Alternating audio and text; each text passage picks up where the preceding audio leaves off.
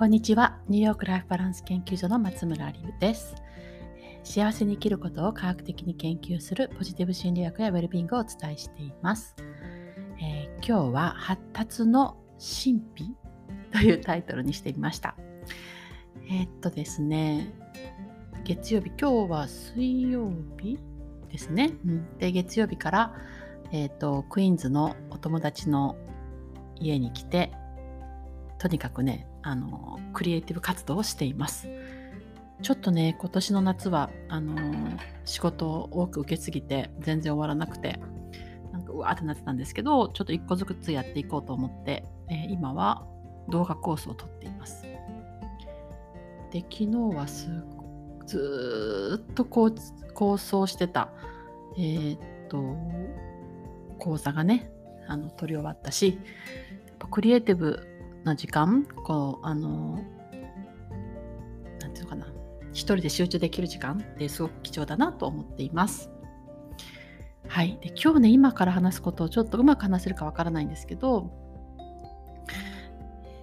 調整していますね。うん、えっ、ー、とね、まあ、最近ちょっと感じてたことが子供たちが13歳と14歳になってこう家族で家族よりも友達が大事になってきてるなっての感じてるんですよね。例えばあの数週間前にすごく素敵な公園に えっとストームキングアートセンターっていうもう本当にねあの素敵な場所に子供たちを連れてたんですよ。でもなんかかったるい感じの なんかついてきてやってるみたいな感じであのついてきてその以前のようなねキャピキャピ喜ぶ感じじゃないと。で家に戻ってきたらあの息子に友達が自転車に乗らないって言ったらもうスキップしてね 行きました。で、えー、と今週先週末のあのに夫の同僚のお友達ん家に遊びに行った時ももう本当に素敵なカップルで素敵なお家ですごい美味しいご飯食べたんですけど他の同僚たちは子供たち連れてこなくてねもうねその2人は全然特にこう何て言うのかなまあ あのその場にいてやってるって感じでしたよね。動物とかもたくさんいたんですけど、うん、で、まあ、以前だったら私の友達に会った会ったり、えーと、そういうとこに連れてっても何かね結構楽しくキャッキャ遊んでたんですよ。そこにいる、まあ、犬とかもしれないしあのちっちゃな子供たちとかもしれないしなんかこうどこ行っても何やっても楽しく遊ぶ子たちだったんですよね。まあ、それがかったるい感じになってそう。で、まあ、私はまあ親としてまたあの、まあ、子供時代の育ち方もあると思うんですけど結構人を喜ばせようとしちゃうっていう、まあ、そういう性格であの人の笑顔が見たいってなんかこう病気じゃないかって時々思う 思った時もあるぐらい、まあ、今ちょっと変わってきましたけどね人を喜ばせたいって気持ちがあるんで、まあ、子供たちとかにももう一生懸命こうなんか連れて行ったりとかあの楽しいことをこれがこの人このね楽しみなんじゃないか幸せなんじゃないかと思ったらいろいろ提案したりしてね、まあ、そういうタイプなんですけど何ていうのかな。すごいこう考えて連れてってもそんなんじゃないですか。であのもうなんかえー、喜んでくれなかったらいいわみたいな。プンプンみたいな ちょっと感じになってて。でなんかそれをなんか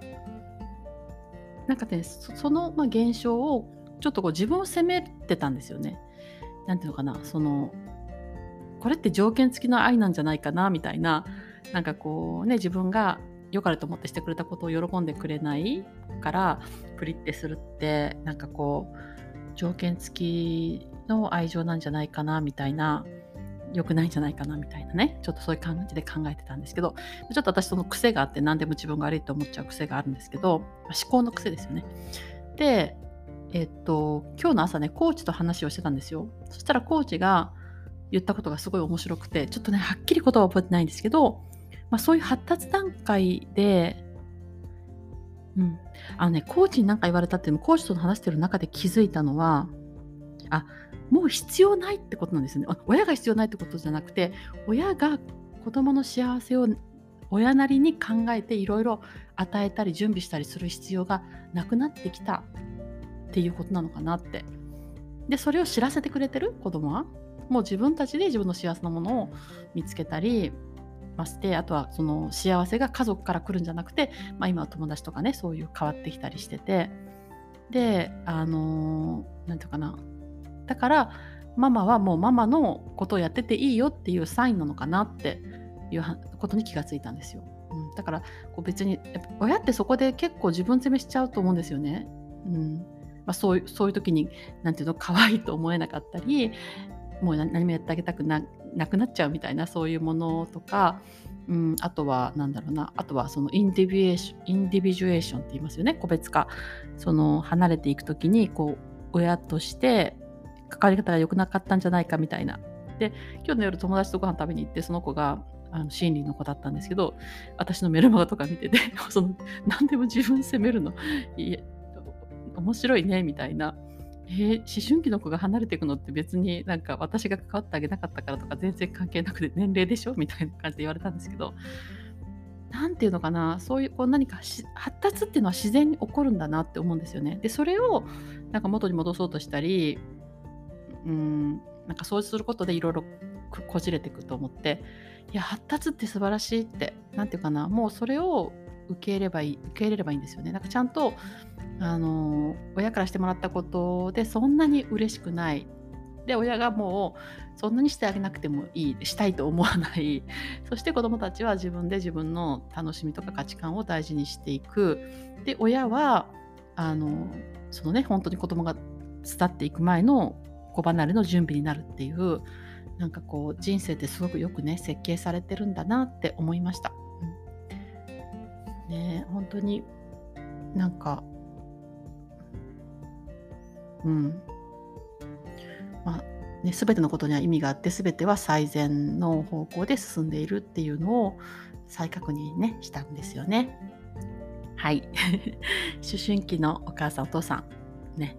ちょっと寂しいですけれどもこの時期こそ、まあ、自分で自分の、ね、幸せに責任を持つっていうことをやっていきたいですよね。であとはねちょっとこう母とも最近あの子供が離れてちゃうことで寂しいなと思って話したりしてて母もすごく寂しかったって言ってましたね。でその中であの、まあ、私がこういうふうにね一人でクリエイティブのタイム取ったりとかあとはあの、まあ、日本に夏に行けなかったから、えっと、冬に行こうかなって言ったらその冬は